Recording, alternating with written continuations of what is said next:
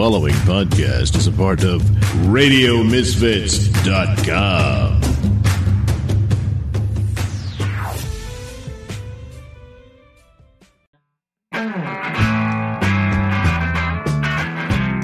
It's time for Caffeinated Comics, a lively discussion and debate on comics, film, television, and collectibles, all fueled by the magic of Frappuccinos. And now, here's your hosts, Jon and Steven. Thank you, Caffeinated Comics. I'm your host, Jon Clark, and Doctor Who is back.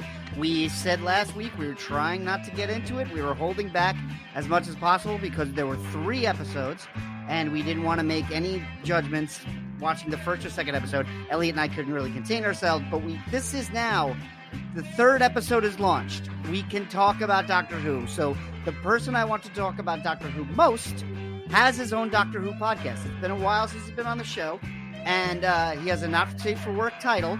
So if you if you haven't looked at the explicit on the podcast itself, he is the host of Doctor Who Gives a Fuck, which I think sets the bar for where Doctor Who fandom has been up until this last month. But JB Anderton is here. How are you, JB? I am doing fine. I am actually recording from my brand new home. Well, it's new to us, but it's actually only like five or six years old. We bought a house last month in New Orleans. We've Yeah. been here for about it'll be almost two years in March, but uh yeah, I finally settled in and uh I have my own room back, which is incredible.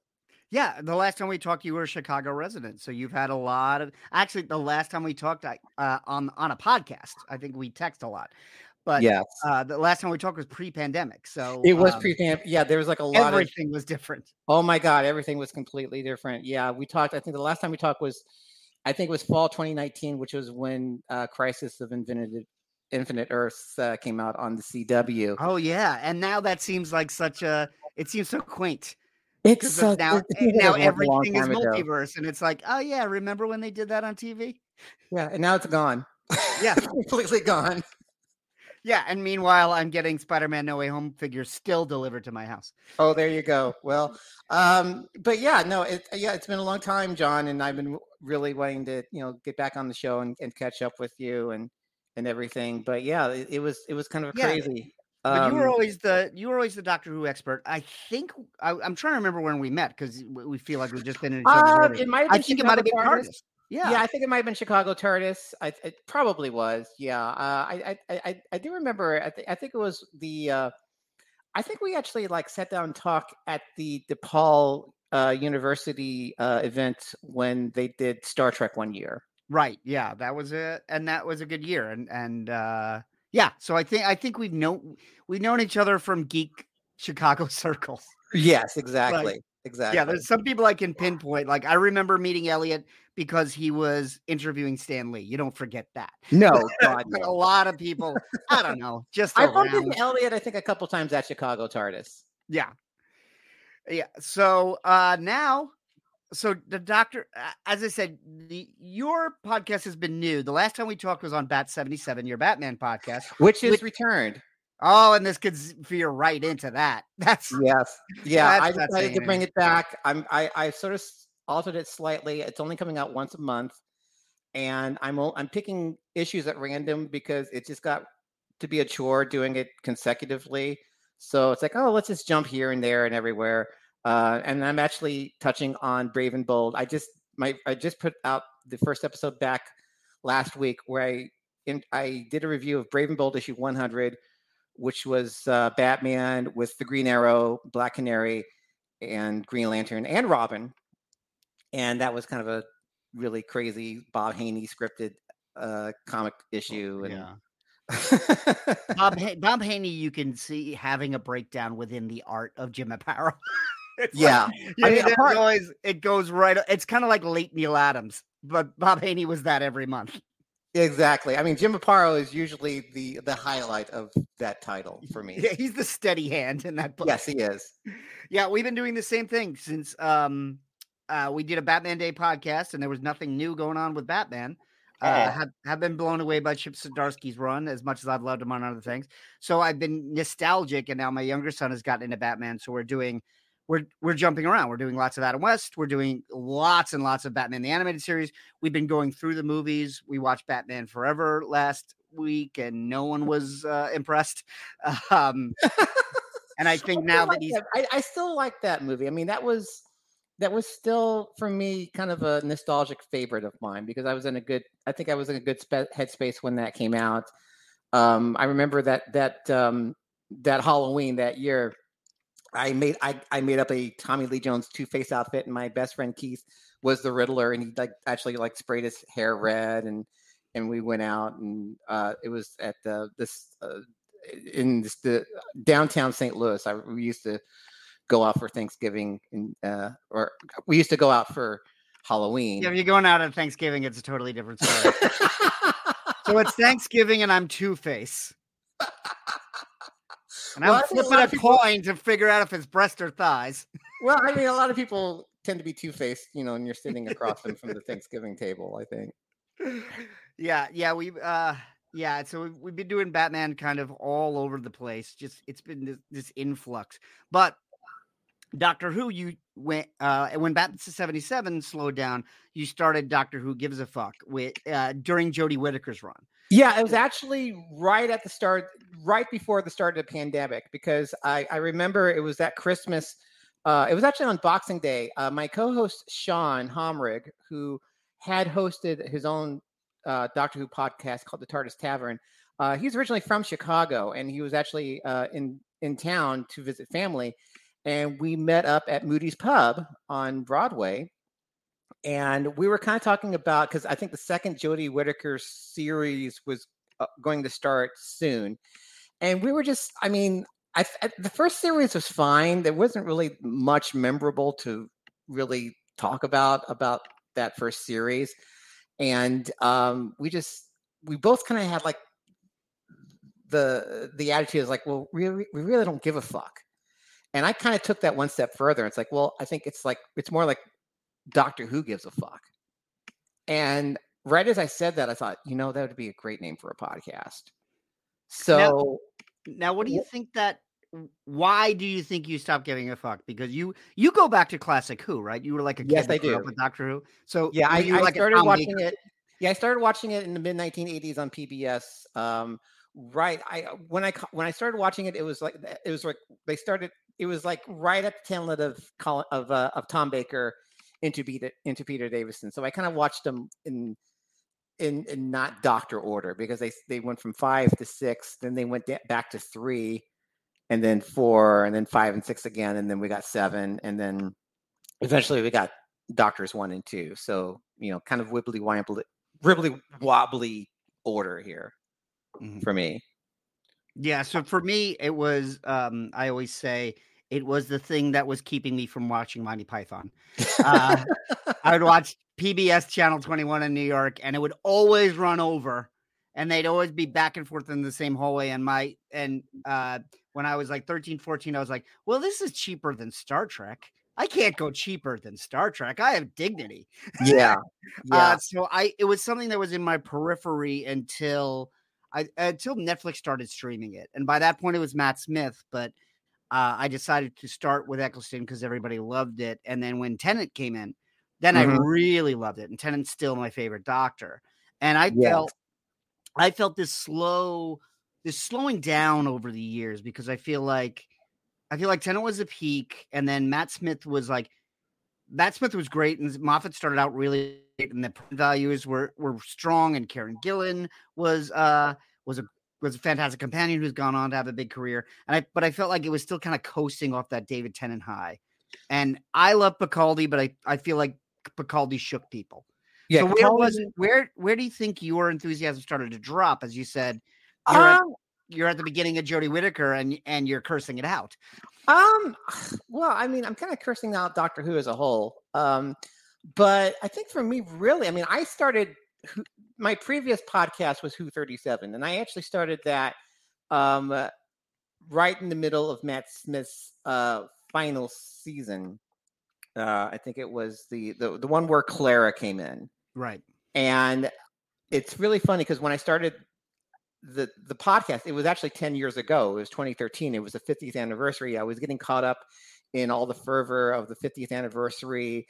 And um, I, it was actually the podcast was my way of getting into Doctor Who fandom because I'm very introverted, um, as you probably can um, relate to, and um, it was just sort of a funny way to kind of get into the fandom is to start a podcast because you know why not? Because there's like there's only like a hundred other doctor who podcasts that are out there and um, so it was really the building up to the to the anticipation of the of the 50th anniversary special which i think um still i think it's probably like the best uh episode uh that the new series uh put out and when i say new series it's it's really weird now because basically um, from this point forward with Ncuti Gatwa, uh, we are entering basically the third age of Doctor Who because they're basically resetting the clock.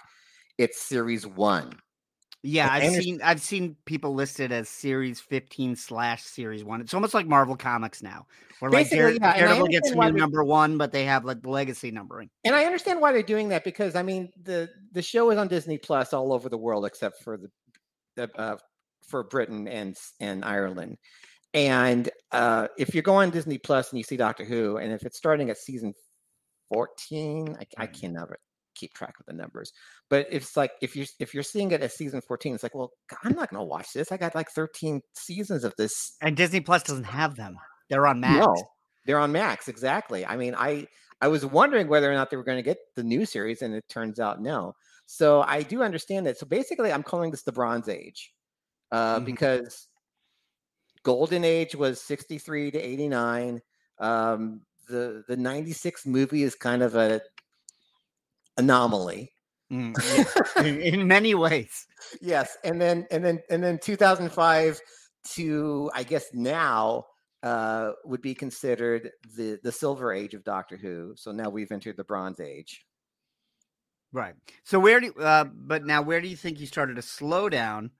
Uh, I, did Jodie Whittaker break you, or were you starting to shrug during Peter Capaldi? I, I started. I, well, I think it was like it was a little bit like some of the Matt Smith uh, episodes you watch them a second time and you're like, well, hang on, wait a minute, this doesn't make any sense. And why are they doing this? And it's kind of stupid. And then Capaldi, I mean, I loved Capaldi as a doctor. I thought he, I thought he could have been like the next best doctor since Tom Baker. Um, he had that quality to them. Um, I mean, Moffat, I think Moffat just stayed on too long and he was just interested in writing himself into puzzle boxes and just like writing in the sense of, oh, look how clever I am, uh, you know, writing this stuff. Uh, but Capaldi was able to rise above it. Jodie Whittaker, um, I mean, as much as I applauded her casting, and I was actually on your show yeah. when she was cast, um, it, it's kind of like it, the bit in the Nightmare Before Christmas where the mayor, after Jack gets blown to smithereens, and the mayor is like, "Oh, I knew this was a bad idea. I felt it in my gut." because I thought, well, really, Jodie Whittaker? Because I remember her in, in Broadchurch, and she did. Yeah, she was great in Broadchurch, and I loved her in Attack the Block. See, I've not seen Attack the Block. Uh, it's still worth watching. Yeah, I have to find that, see if it's streaming anywhere. But I just felt her really okay. Let's just see how it goes. But she never really rose to the the I mean the material. I mean Chris Chibnall was just. I mean when when they announced Chibnall was replacing Moffat, I thought, okay, well it's going to be boring, but at least I'm not going to throw things in, on the television screen. And then and, you were able to do both. Yes, exactly. and it's just like Chibnall was just. I just don't know. I just. I felt like with Chibnall, I don't blame Jodie Whittaker for this last run. Um, I think she she she did it as well as she could. She's like the Andrew Garfield of doctor do, of doctors. Uh, the, she's the Pierce Brosnan.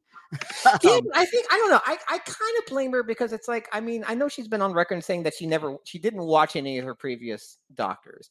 I think maybe I mean she was friends with David Tennant because they were both in Broadchurch. Right. She probably saw a few episodes with him and thought, oh, this is how you do it. I just thought. I mean, I I well on on one of my podcast episodes I I, this is this is really bad. But I, I I basically said that she was David Tennant with tits because she was just sort of like. Uh, acting like for for me, the thirteenth Doctor was a little girl in grown-up clothes uh, who was socially awkward uh, playing the doctor. I, I never believed that she was the doctor. I think she was playing the doctor, but she just just didn't have what it was. And it's a real shame because I mean she's I think she's becoming a footnote now. Hmm. And I, you know, I, I I mean the the fugitive doctor, the Jo Martin doctor, I mean, if they would have just cast her and had her do the role, I think that would have been more successful, I think. Yeah, I Uh, I just found the problem with the series was that Chibnall wrote it as a procedural, and it lost the sense of whimsy. It lost the sense of fun. It it lost its quirkiness. Uh, Yeah. and I've heard fan theories of like they were trying they were trying to strengthen her and make and make her not look silly. But in that they kind of lost they kind of lost why for me Doctor Who works because uh my son my youngest son has become a big Trekkie. Okay. And so he's watching lots and lots of Trek, and we're watching that together.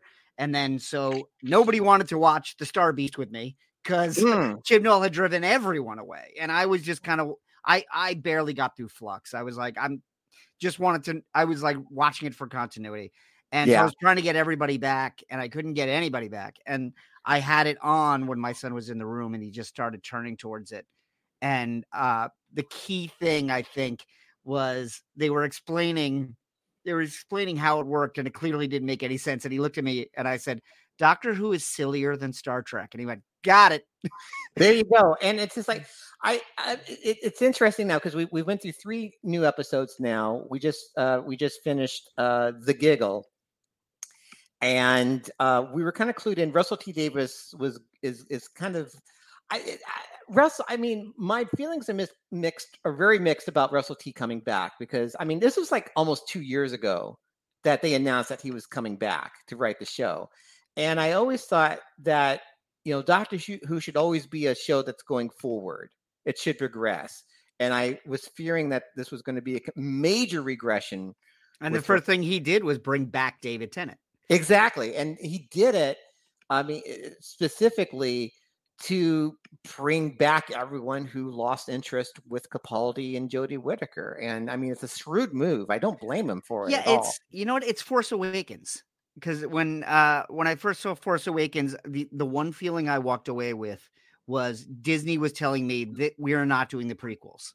And Yeah. I feel like they I feel like Russell, you know, the first thing they do is they show you a Death Star and they show you stormtroopers and they show you Harrison Ford and that they it's a that movie is a greatest hits package. It Problem is. Star Wars is they they didn't really know where to go afterwards, but that's a different conversation.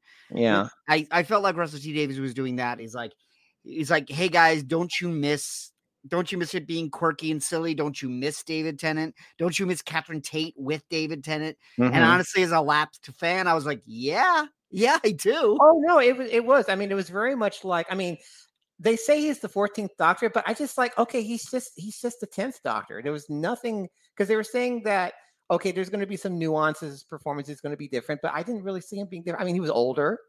It, it was a lot like when they brought back the X Files for those last two Right. seasons. You know, David Duchovny was much older. Uh, Gillian Anderson aged very well in comparison to David Duchovny. I thought. He just looks Uh, sad now. He Oh just like God, yes. not not pathetic, but his eyes have drooped a little, so he just looks like he, you know, they uh, Howard Stern used to call him the r- retarded Richard Gere when Oh, he was first coming out, uh, which is not even a word you can say anymore. He, now he looks like the depressed Richard Gere. He's he's now completely Richard Gere mixed with Gary Shandling. Yes, you're right. Which is kind of ironic because Gary Shandling did play Fox Mulder in an episode of X Files. Yeah, well, they be they were good friends for uh, when David Duchovny did Larry Sanders. So That's that right, was- that's he- right. He was paying him back for that, so they they actually became really close. Yeah, I'm really surprised that I haven't seen David Duchovny like at the at the con circuit, just looking very depressed behind a desk. He's working. He just did the Pet Sematary streaming movie. Oh dear. Okay. I haven't Yeah. seen it, but I saw a trailer and his face was in it. Yeah, we recently watched The Crown, and like we we watched uh Gillian have Gillian Anderson as Margaret Thatcher was just fucking scary because she's completely like immersed herself in that role, and it's like I can't believe I lusted after this actress back in the 90s. Here. Yeah, she throws herself into it. I mean, um, and you know, she's half a degree away from Doctor Who because not only is Matt Smith in the first season of The Crown, but Ncuti Gatwa, the one thing people know him from is Sex Education. Which exactly. And I was really, I was surprised that we got Ncuti this early on and this much of Ncuti early on. Yeah. Um, so you but, know what? Let's let's set the table because before yeah. we get too far into it. Yeah. Um, we have now seen all 3 mm-hmm. Do you still not give a fuck? Um, in a sense that I don't give a fuck about the fandom in general, because I mean, I I I completely left Twitter. Well, it's no longer Twitter. Twitter no longer exists. No. Uh, I but uh, I have. I'm one of those guys trying to make threads happen. Yeah, well, I'm not even doing. I'm too old for that, and you can't teach this old dog new tricks. I'm just sticking with Facebook. That's as much as I'm going to do but I mean, I have and and YouTube. I, I, I actually have opened a YouTube channel recently, which I'll talk about later.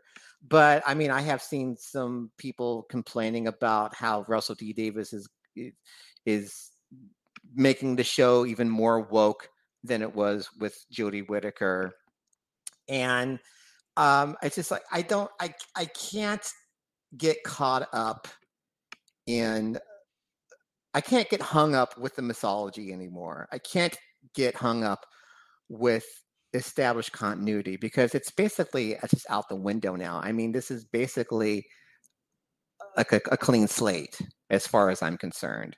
Um, and I, Doctor Who, Doctor Who has always been a magic trick, in my opinion. Like like you were saying about with uh, Steven Moffat is like is oh my god that's amazing and then you go back and you're like wait i i, I can kind of see him pulling the strings and you know that yeah yeah logically I mean, doesn't go there and yeah i think the moment for me the moment i think the moment and, and moment and, and no pun intended there the moment for me that it just like i, I reached a turning point was the episode kill the moon. Oh yeah the, the peter capaldi where the moon is an egg. Yes and yeah. it's like this makes no this makes no fucking sense and it's like I, I don't know if this is supposed to be a pro-choice episode or pro-life episode. I still don't know. I, I don't know that it really took a stand. I thought it was a fairy tale. But yeah, but, but yeah, I mean, Doctor Who is constantly just doing something fantastic and running away from it right, right before you can figure it out. There, like yeah. these three episodes, I thought some of the ideas were brilliant, and I was like, well, why don't we sit and explore that? But it reminds me of Grant Morrison, and and I feel like we're definitely living in the darkest timeline because Grant Morrison has not written an episode of Doctor Who yet. Not yet. Not yet. He, I know he's come close, and Neil Gaiman's done too. But he, I think, but Grant Morrison did write a comic strip on Doctor Who magazine. Yeah, he did. That's but I, I, I, still think we need an hour of BBC because Grant Morrison does the same thing Doctor Who does. Throw out these really brilliant ideas, and you want to sit and explore them, but he's already on to the next thing. And I feel like that, that's the doctor. That's yeah, exactly. That's the character.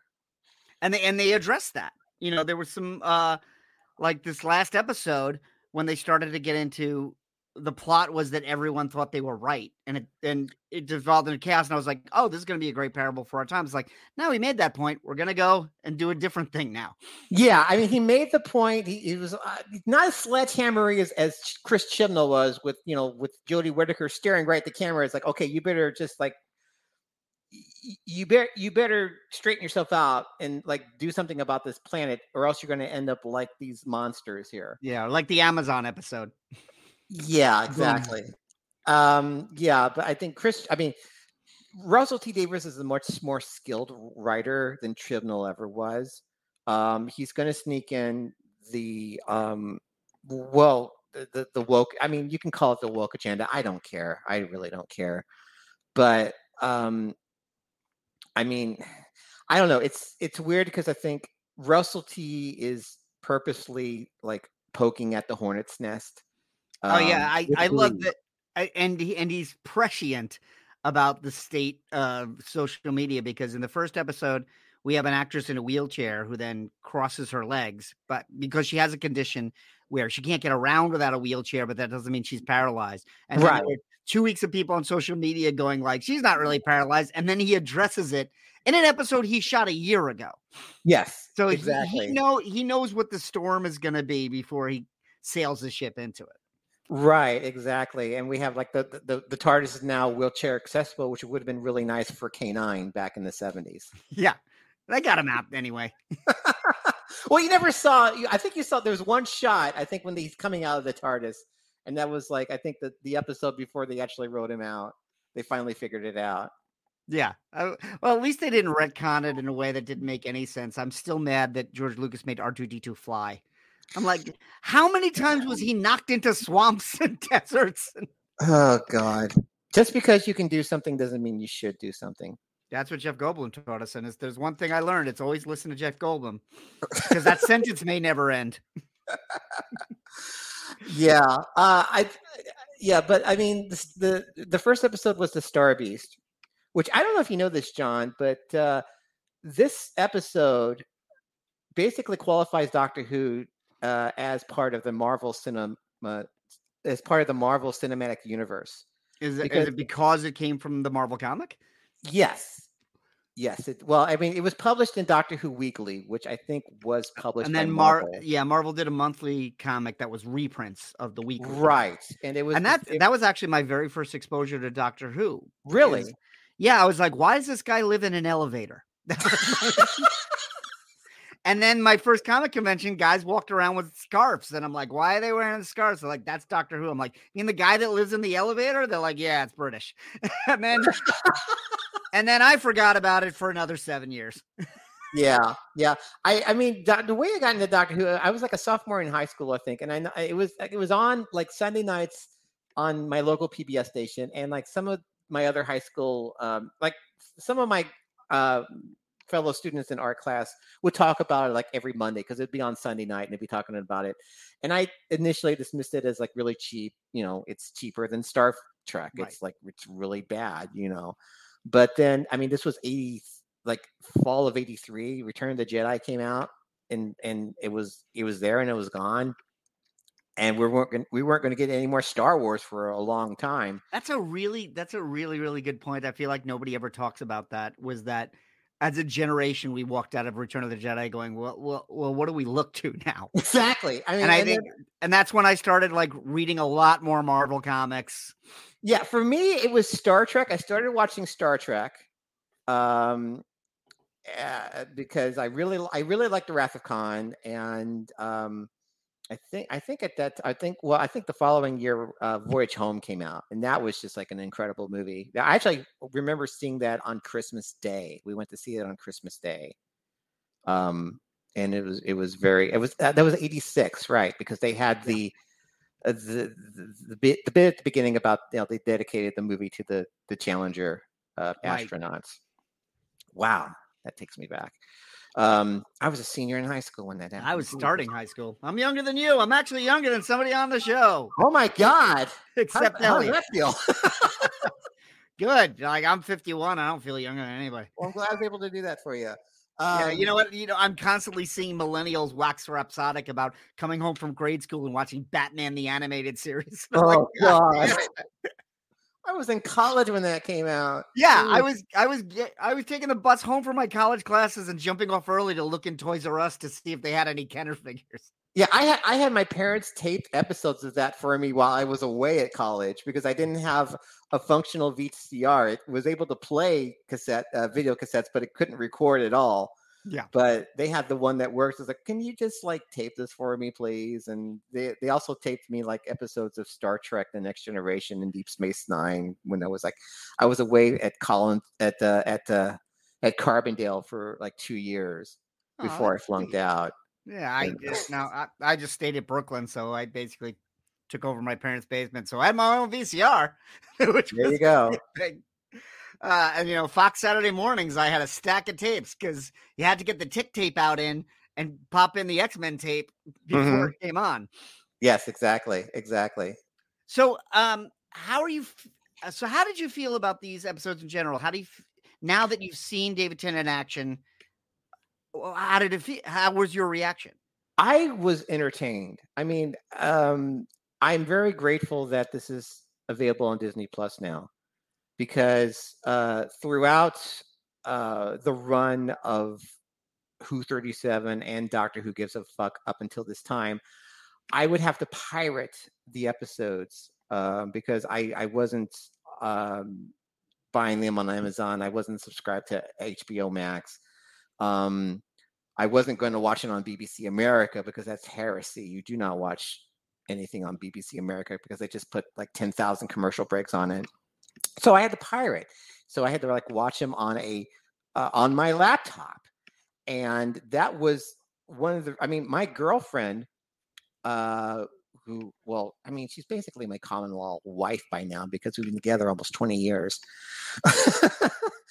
and uh but she i mean i think she watched like the first 20 minutes of the first episode of flux and it's just like you know what i'm out and part of the reason was that we were watching it on my laptop.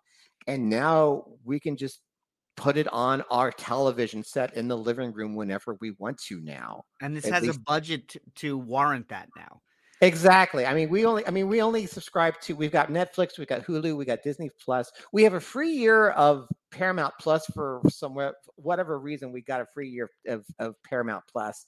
And I had like all I was going to watch all the Star Trek shows and I only got around to watching the third season of Picard, which was wonderful. Yeah. Well, and that and that's the thing. This is a year where we've gotten we got the third season of Picard we got David Tennant back as Doctor Who. We and we got Indiana Jones back. This has been a year of returning returning heroes. So Picard season three was my high watermark of yeah of how does that measure up? And I felt I felt like this didn't even try to do that. It's like David Tennant hasn't missed a step. No, he has not, and he's still young enough to, to run. play that role. I mean, I loved. I mean, at the end of the first episode where they he goes into the TARDIS and it's all changed. And he's just running around like an idiot. And I think, okay, that was probably that wasn't him acting at all. That was him excited that he got to play around in this playground for you know for for only three episodes. But um we have this issue. Well, I, am not going to call it an issue. I mean, some fans would call it an issue, but we have this thing now where um, it's called bi-generation. Yeah, this, this is a, talking about magic tricks. This is a complete. This is a complete. And, and the Russell was, I mean, I saw something. There was an article with like, okay, this is this is going to be a complete change of continuity. It's going to piss off everyone. And it's like, oh God, what's he going to do? And so yeah, so basically, um, Tennant gets shot by a big laser gun uh, by Neil right. Patrick Harris, who plays the toy maker uh, who was originally played by Mike, Michael Gough.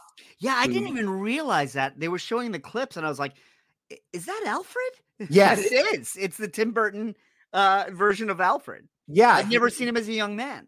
Yes, he did. He was actually yeah, and this is kind of. I mean, this is probably going to ruin your memory of Michael Gough, but at that time he was married to Anneke Wills, who played Polly, who was like a first Doctor companion and was a second yeah. Doctor companion, and he was like a wife beater oh, apparently. Oh, really? Oh yeah. It was it was bad. Swing in London, man. Yeah, there you go. But yeah, but so Neil Chat no and, and yeah, we're sitting and my, my my girlfriend's like, is that Neil Patrick Harris? I'm like, yes. That's the one thing we knew. Like what we heard Doctor Who was coming back. I and now refresh my memory. We had no idea that David Tennant was coming back until the Power of the Doctor aired. Um yes. Okay, because yeah. Uh, because well, that was one of those things where Doctor Who was such a low priority that Max wasn't even running it for for another six months. So it really? just bubbled up on YouTube, and I was like, "Wait, has this thing aired?" And then I finally saw Power Doctor like eight months later. Wow! Because okay. it's because it wasn't part of the zeitgeist anymore. No, I mean I was still keeping up because, like I said, I was still pirating these things and watching them in order to talk about it on on my podcast. Um, but yeah, I mean, David. Yeah, I mean, we got the Russell T Davies uh, announcement. It's, it's, right. it's almost. I feel like it's been like almost four years since that happened, and then we got the announcement that David Tennant and Catherine Tate were return. We're going to return for the 60th anniversary, and then there was all these rumors starting about, oh, he's actually going to be the 14th Doctor. I was like, oh no, that's bullshit. That's not going to happen. And then it's like, okay, it did happen, and not only did he change back to David, not only did Jodie change back to David Tennant uh, her clothes changed as well. And right, which we all thought was going to be a major plot point. There, there was a prevailing rumor that Neil Patrick Harris actually forced this for some reason, right, but not at all. It's no, not at all. And it was basically, you know, his clothes changed because Russell T. Davies was afraid of pissing off uh, the far right because you know we can't have David Tennant in women's clothing. It was like, well, wait a minute. Not 20 minutes earlier, we had Sacha Dhawan, who played the master, in her costume. And secondly, her costume, I mean, I, I think her costume is worse than Colin Baker's, uh, but I never saw it as very being that feminine. I mean, yeah, and also in that episode, um, it, this this underlined how uh, not relevant it was. That it was like it, the Power of the Doctor was like her big centennial reunion, and, and they basically got all of the non-popular doctors, and then yes. she wore she wore like they got the fifth and the sixth and the seventh, and they got Ace and Tegan, um, but but she changed her costume to resemble all of those, so she was already in a unisex costume.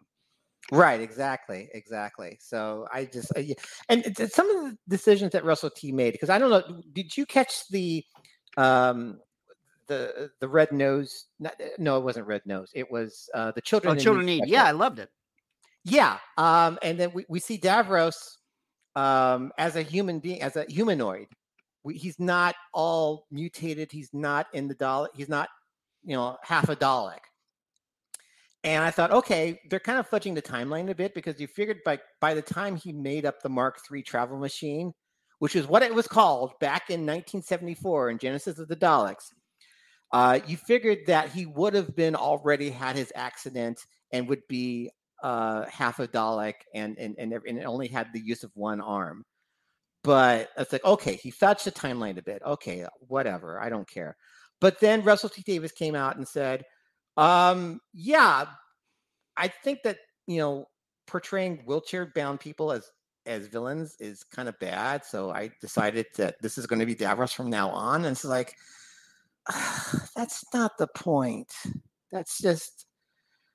Uh, uh, yeah, I think he did a better job of of you know, the, uh, having the character and unit being capable and able and having the the uh, TARDIS be wheelchair accessible. I think that makes the point more right. And she made and she's like, don't. And then in the first and in the Starbeast, she's like, don't make it about me. Just get up there and and yeah. and, and do it. You know. Yeah, and I, I like that's. I mean, it's a line between inclusion. It's inclusion sometimes means exclusion of something that used to be uh perfectly fine and it's like it is that where do you draw the line, and that's that's when the far right start, start screaming woke. If exactly, I mean, and then and then we have Donna's daughter, right, who is trans, who is trans, and um, there was a lot. I mean, I, apparently the BBC got over a hundred calls. One hundred, over a hundred. Wow, that uh, this was uh, not. Uh, you know, this is not suitable for, you know, a, a, children's audience. It's like, well, when has Doctor Who ever been? A, I mean, it stopped being a children's show. I think it stopped being a children's show when Patrick Troughton came on the show. Yeah, honestly. Um, but there's, there's, I mean, this just some just a, just the tiniest thing that makes the far right uncomfortable. Yeah, and I mean, uh, Rose and uh, she's only really in the first episode and a cameo in the third. It wasn't about that. It was, no, it was mentioned, and I was like, "Oh, do they mean she's trans? Okay, fine." And then just moved right on. So yeah, but they did make. I mean, they made they made a point because they had to solve the whole. Okay, well, if Donna ever meets the Doctor again and remembers him, she's going to die because she's got you know the whole yeah. Doctor Donna thing. It's the thing that Russell T Davies kind of wrote himself into a hole, and it took him, you know, over 10, 12, 13 years to ride himself out of that hole. And it's like, okay, well um, I passed this on to my daughter who is, you know, non-binary and just wibbly wobbly. She can take yeah. the, well, the it's energy. The end, it's the end of Guardians of the Galaxy. You know, it's the the Infinity Stone was too powerful for one person, so they shared it. Okay, all right, yeah. Um, it's been a while since sing the Guardians of the Galaxy. As you know, they they have the dance off. there you go. Yeah. And well, we had yeah when we had another dance off uh, with Neil Patrick Harris and the Spice Girls. Yes, which you know that's Russell T Davies just being it. Uh, it, it you know it, it brings back the master. That's Russell T Davies being Russell T Davies. Yeah, He's yeah. always gonna he's always gonna be campy. You know. Oh that- God, yes, he's always going to be campy. That's that's never going to change. Yeah. And you know, And that's something that that's something that's him. That's something that when Moffat came on, Moffat was a little more serious minded about the universe. He he could still write jokes because I mean, you know, the guy wrote coupling. Yeah, But so so he would give everybody one liners, but he was a lot more straight about the world. And then Chris Chibnall just seemed to have no sense of humor whatsoever. So we're back to the campiness of like, you know, uh, when I heard it was Neil Patrick Harris, I'm like, okay, I know exactly what level we're gonna hit now. You know, this is this is Doctor Horrible. Yes, exactly, exactly. Uh, and I, I thought he did a phenomenal job. Yeah. And I mean, I mean, yeah, the, the accents were kind of. Well, deliberately Not so. Yes, they Yeah, were very ba- so, very yeah, I mean, that bad German accent, very bad French accent. It, it it was him kind of just having fun with people. mhm. You know, Yeah. uh, he's a character not from this universe. He's not going to have a specific accent. No, no, he's going to mingle it up. He's not familiar with Earth, you know, Yeah. customs and, and everything. S- yeah, so I was I was impressed by how easily David Tennant and Catherine Tate stepped back into it. I thought the Star Beast was a good introduction. And Mhm. it's like, okay, you pulled an old story uh, that Dave Gibbons and uh, John Wagner wrote, did. And then the second one was like, I'm going to spend my entire hour with David Tennant and Catherine Tate. Have you missed them? Because we're going to show you nothing else but for an Mhm. hour. And that was wonderful. But there was this feeling of like, I was thinking last week, I was like, why only three? What only three? Well, the thing is, okay, there is a rumor. There's been this rumor because I've been in. I'm more in the Doctor Who circles than you are. I think. Right.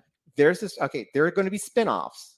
Oh, yeah, Yes, we're, the we have now going to be. We we now have the Whoniverse, which is basically Russell T Davies, basically uh doing the Marvel Cinematic Universe. Yeah, but we've always had that since it came back because we've always had Sarah Jane adventures. Right, We've had Torchwood and we had even Class. There, there's, there's Doctor Who Yeah, has had spin-offs. but there there is a rumor out there that David Tennant is going to continue in a separate series. now, what do you think of what do you think of that of having two doctors with two with two shows? Do you think it dilutes the brand, or do you think it just gives an opportunity to tell different types of stories? Um, I think more the latter. I think I think if people are not going to get involved, if, if people are not going to get on board with Ncuti Gatwa, and I mean, I don't see why not, because I mean, Ncuti Gatwa, he really, he really impressed me. I've Um, never seen a doctor start so confidently. no, Like, like I always- I'm like, I know exactly God. who this guy is. I know exactly what he's gonna be. I hope I hope they keep that up. I hope because the one thing I really got irritated is that the doctor was always questioning himself. He was always doubting himself. And here comes this new doctor, and he's like, "Come here, give me, you know, we'll, we'll- hug it out." And it's like, "Oh my god, this this guy, it's like, you you, you just want to eat him up, you know? It's just, I I I think if they play it right, he can be like probably the most charismatic, the most flamboyant, um, the most colorful, no pun intended, doctor that we've had um, since Paul McGann. I think Paul McGann was a very charismatic doctor. It was a shame that he only had the one movie and the five minutes prequel to the 50th anniversary. Um, but um, I, I hope that this will continue, that he'll be very confident. He'll be very um, a little dangerous. I, I like to have I like my doctors to have a little bit of danger in them. So Yeah, we'll, we'll see if that happens. Yeah, I, and I, I think we will do that because he does seem to be playing very fast and loose and taking chances right away. Uh, and he's you know he's getting like an 18 year old companion, so there's going to be this energy to it. And then Mhm. and I could I definitely could see them giving David Tennant and Catherine Tate another like six episode series. The way I look at it is it's like Miles Morales. Mhm. You know, I- you know, I when they created Miles Morales, I was like, well, we don't we don't need another Spider Man. We've got a really good Spider Man, and now it's what 10 15 years later he's had two films he's had Mhm. a video game the new video game you play as both of them and they're both called spider-man they never Right. changed miles' superhero name but i don't worry that peter parker's going to go away like Right. there's just a different kind of spider-man story and i think if they keep Tennant and Gatwa at the same time i you can do that it's not easy to do but it's I, been done before though, because it was really funny because it's like, okay, this is a lot like that next generation episode where Riker got into the transporter accident and got split in two. Yeah but you only saw tom Riker one more time on deep space nine Right. Like, you know, he, he wasn't an ongoing concern for anything. No, he wasn't. It was kind of like a throwaway. I mean, I wish they would have done more with him, but you know, I mean, I'm surprised they didn't go back to the thread of the the second David Tennant that was created by his hand and living in the alternate reality with Rose. yeah, I mean, that was kind of that. That, that did kind of sound like. I mean, I, I often use the phrase "Doctor Who's greatest hits." Yeah. uh, because it did. I mean, because Rose got her own doctor, and now Donna has her own. I mean, they're they're it's more of a brother sister relationship. Yeah. which is great. But she literally, which again reminded doctor. me of the um what is it, the Power of Three, where Matt Mhm. Smith has to live with uh Rory. Yeah, and I think for me, I mean, you know, we have that the the, the last scenes where the doctor, where David Tennant's doctor is sitting uh, at the table, and we have Mel. Mel's back. Oh my God, Mel's back.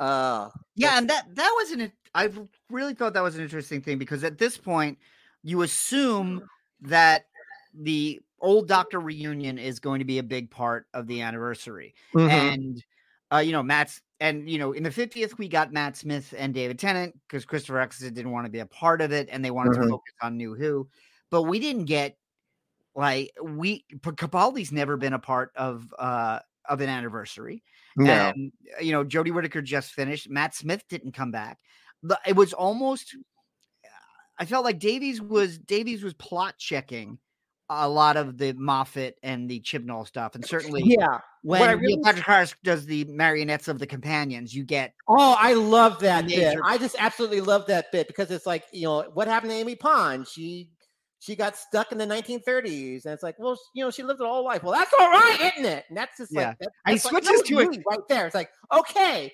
yeah, you fucked things up, Moffat and Chip. Well, Yeah. I didn't even touch any of the of Jodie's companions, but I I, I love that they brought up the flux.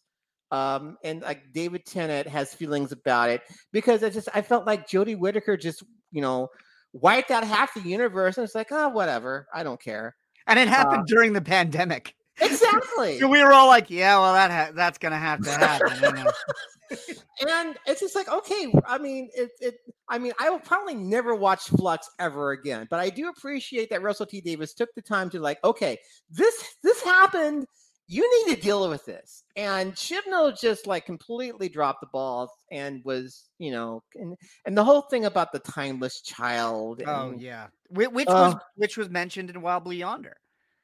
Yes, it That was. he was that he wasn't really from Gallifrey and it's like, "Oh, you're you are going to check this." We probably won't explore it. no, but we're not going you to are going to explore it. say, "Yeah, this happened and it's a part of canon."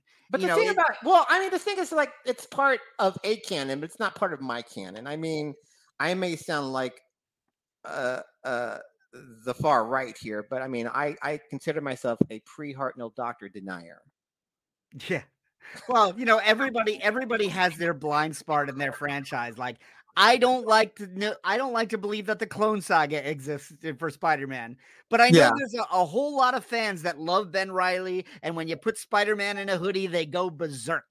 it's like, as much as I want to just ignore that, the- you know, th- there are Batman and Robin apologists out there. Pe- Oh yeah, there are. There's there always going to be somebody whose favorite thing is the thing you hate. And that's fine. You know, it's like you know, it's, it's kind of like the old the, the, the meme of like the, the the kid playing chess with a mean look. It's like stop liking what I don't like. And Exactly. again, it's just like I don't give a fuck about that anymore. I'll, I just rather just you know because the whole thing about Doctor Who gives a fuck the, the podcast. I mean, um, I changed the name because I, I I thought it was a great name, and it's like you know you're you're scrolling through all this list of Doctor Who podcasts and you find that's like oh I gotta listen to this, but it's basically me. I get together once a month, and it started during. It's like, well, we start. We started off. It was my my friends Chris Buchanan from Springfield, Illinois, and Sean Hombrick from Austin, Texas. Um, you know, we we each had our own sort of uh, involved in Doctor Who podcasting, and we got together after the middle of Jodie's second season. And it's like we got to talk about this now. So we talked about that, and then the pandemic happened, and then we did like the next five episodes, and then we were winding down, and we were just kind of goofing around and all that, and it's like it was almost like therapy because it's like we were very isolated um, it was like we didn't know how long this lockdown was going to happen. Yeah, they told us no three clue. weeks. Yeah, we thought it was going to be over in a few. And it's just like it just it just kept getting longer and longer. And, and you just, know what? Uh, one and the one thing we got with that was staged. We got we got David yeah. and Michael Sheen just talking to each other on Zoom. Exactly, and that, and that became this international hit yeah and and and it was just like okay this this is great i mean i can't have a night out anymore because we're isolating we're you know we're quarantined but i can do it over skype we can get i can get drunk with my friends get together once a month shoot the shit about doctor who and we've been we've been going since and um you know it's it's something i really look forward to every month and uh, do you feel like the tone of your of that podcast is going to change? I know you're going from this podcast to doing a review of. Uh, yeah, I'm going to get more in depth uh, with with uh, with Sean and Chris. Um, I mean, I, I mean, I'm I'm probably going to maybe either watch the episodes again or, or, or read the recaps on Wikipedia, just sort of keep it all in my head. I mean, I do have, I mean, I do have some some issues um, which I, I, mean I'm kind of glossing over right now because um, I, I, this is my second cocktail. This is uh, alcoholic comics, as it were. But um, we just yeah, discovered uh, we just discovered a hot buttered rum recipe. Oh. Which I was going to make before the podcast, and I was like, "Ah, oh, it's not a time to make it. It's going to happen." Oh man, I, I was out the other night. We went out to uh, look at the, the the lights at the downtown hotels, and they had a hot cocoa bar and mm. oh yeah, had spice rum. Uh, yeah, good. yeah. Well, we've been uh, we've been doing all our drinking through Frasier. So, oh so, dear. Well, so we bought our first bottle of sherry last week. Mm-hmm. And then uh, Martin made hot butter rum in one episode, and we was like, I've always wanted to try that. So, uh, yeah, we're drinking through '90s Frasier. Oh, for ne- through that's the nine- a podcast now. That's there you go. Well, I mean, I mean, I, I mean, I, I, I don't know if the new Frasier is going to be on much longer because apparently it's not great. No, and then, I don't know how the reception has been, but uh, apparently, th- when you were saying how you're not on Twitter, I'm not on Twitter anymore either, and I totally missed that we were supposed to hate Kelsey Grammer. Yes. Well, I mean, CNN helpfully reminded us that he, he was doing an interview and he was asked about his support of the GOP. And it's like, yeah, I'm still I'll vote for Trump again. And it's like, oh, and then like Paramount was like, no, stop. And suddenly David Hyde Pierce not returning comes completely into focus. So it's like, oh, there goes Kelsey Grammer's career. Yeah. it also, I don't, I like you said, you have Paramount Plus now, but Elliot and I have been watching the new Frasier, and it is like the writing is not the level that it was. It's not even the level that later seasons of Cheers was. It's like See, I never really got into. I I I don't know. I think at, at some point I stopped watching like you know three camera sitcoms with you know a studio audience because it's. I, I don't know. I just don't have the patience for those kind of shows anymore. I mean, I watched you know, I remember the 70s, my childhood. You know, we had All in the Family. We had MASH. We had Mary Tyler Moore. We had uh, good times. We had What's Happening. We had the Jeffersons. Um, and I, I think the last, the, the, I mean, the last sitcom I watched on a regular basis would have been Red Dwarf because that was, again, that was like late 80s, early 90s when they stopped making Doctor Who. And it's like, well, I'll just watch this silly BBC show that's uh, that that that has a, a, laugh track, but it's it's kind of funny uh, until it wasn't anymore. Um, but yeah, I just I don't really have the uh, the patience to sit and I mean I I, I mean our television time, we, we usually like n- watch. You know, we don't watch television until like it's like nine o'clock at night, and we just kind of do it to wind down. And we have certain shows that we watch. We actually started watching. Um, net, I, it's interesting because Netflix just recently picked up a lot of the DC movies. I finally yeah, got the- and which is all part of David Zaslav selling off everything that he can Yeah, get I his hands finally got Warner I finally got to see the Batman last week. oh, would you say I- that this is your greatest thing in the world this week? I think so. Yeah, I mean, because that movie came out the weekend we moved out of Chicago, Mm. And we we have not. I, I've not been into a. I, I have not been in a theater since uh, the Rise of Skywalker. That was the last time I was ever in a movie theater. I'm still kind of shy about going into movie theaters, but yeah, I, we finally got to see the Batman. Well, we, I mean, I think, I think near the two hour mark, my girlfriend was like, you know what, I can't, I no, I just, this is, it's too dark, it's too gruesome, it's, it's, I, I just, she's, she's used to, you know, Michael Keaton and Val Kilmer. That's her thing. That's fine.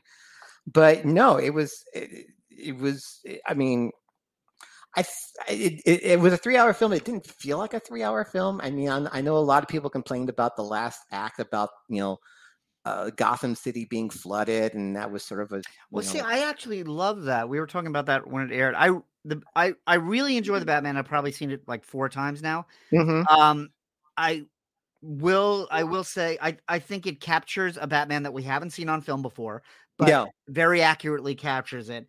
My my only problem is the length, and at the time I was like, well, yeah, let it be as long as it wants because we haven't had one in a while. But I do find that that hurts the rewatchability of it because it's it it does get monotonous. It's a long film, but I, but I thought it, the last act was brilliant because I thought he flipped the Right. traditional That the superhero act. starting point. It's like, look, I, I can't be. It's all- I can't be all about vengeance. It's got to be actually about helping people. Yeah, doing- and and I've never se- I've never seen one where he beats the villain, then he beats the henchman, then he helps the people.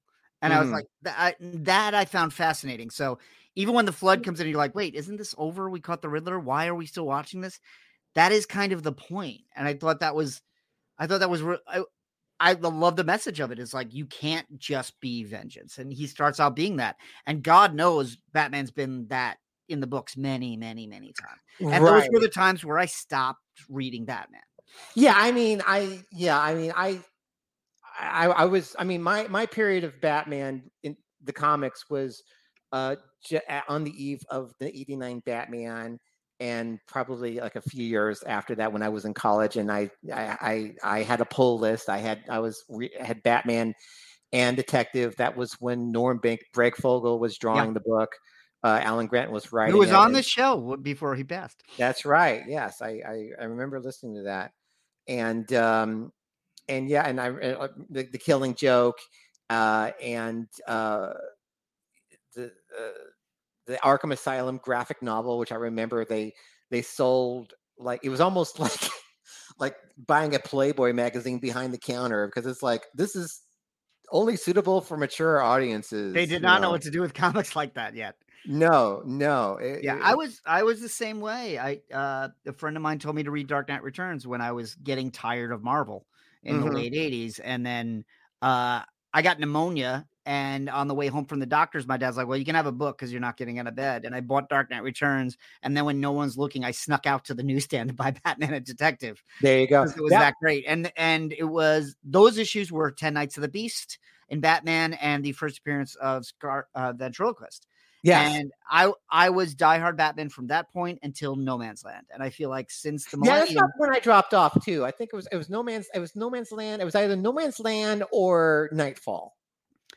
Yeah, I Nightfall, I was still very, very hot during night during uh between those two because that's like Kelly Jones drawing Batman and uh Chuck Dixon and Graham Nolan on Detective. Yeah, and- I mean Kelly Jones. I mean, yeah, his art style is interesting. Um, I mean, I think he, I would have liked him for like maybe as a one-off, like the Batman Dracula ones that he did. But yeah, his graphic novels were great. I, I felt like on a monthly basis he had to take shortcuts and that undercut Yeah, undercut his whole style, but but I was in it for the whole 90s and then I feel like the millennium I've read basically all the good stuff. You know, I came back for Hush. I came back for uh Court of Owls. I came back for Mhm. Tom King's run, and I've enjoyed it, enjoyed it, enjoyed it. But I never felt maybe I got old, but I uh, I never felt that connection that I had in that era. So you and I have Yeah. the same era, but that era was also a lot of what the Batman was talking about. Yeah. Well, I mean, as you can see, I mean, my era of Batman, um, as you see behind me here, um, yeah, I, it I- has to be said because this one's not going out as video. There is nothing but Adam West behind you. well, that's no, that's not true because Adam got- West and a couple of guitars. Yes. yeah. Um, this is this is my midlife crisis right here. Some people buy red sports cars. Uh, I build a Batman. I I well, I started off as a Batman cosplay uh, because I I was I was on face. I, w- I was actually on the 66 Batman message board, and someone said someone had a cowl for sale, a, be- a cowl and a belt, and it was reasonably priced. And okay, it's like, all right, I'm gonna buy. I, I'm gonna buy this. I'm thinking, well, it's gonna take, take me like a year to put together a costume, and then like you know, six months later, I've got the whole costume, and I just I, I cosplayed as Batman for Halloween. I also participated in Chewbacchus, which is a um, it's a it's one of the Mardi Gras events. Uh, it's one of the parades. It's basically the big geek event where like all the crews, you have all these different crews. Uh, it's called Chewbacchus. It's, it's it's kind of a play on Bacchus, only it's Chewbacchus with you know Wookiees and shit. Um, and I actually started a Batman crew because no one had a Batman crew, so I started my own crew. So I had the Adam West cosplay. I was I was going to be marching in this parade, and we were, of course, we were one of the newer crews, and we were like near the end of the route. We were at near the end of the parade, so we're waiting forever and ever.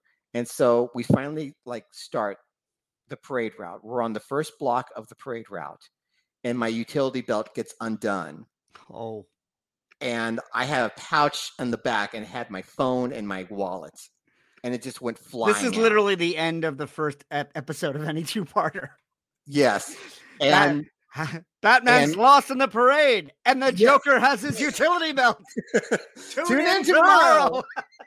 and but luckily someone caught the pouch and like oh thank god. Someone someone is actually nice and is like hey is this yours? It's like oh yes thank god. But i mean i've got this belt that i can't put on now because it's completely undone. So i'm walking this parade route you know trying to tr- doing my best trying not let the trunks fall down you know because the trunks are kind of loose fit because i'm i'm, I'm a- i mean i'm a little bit mm, i wouldn't say morbidly obese. I'm you know I'm a bit I've got a spare tire there. I'm not I'm not ashamed to admit it. But uh, but I, I mean I couldn't see because I couldn't wear my glasses under th- the uh, the cowl and I don't wear contacts. And like the music was so loud, I it very hard to hear anything. And meanwhile, I'm kind of pushing this cart that has all our throws.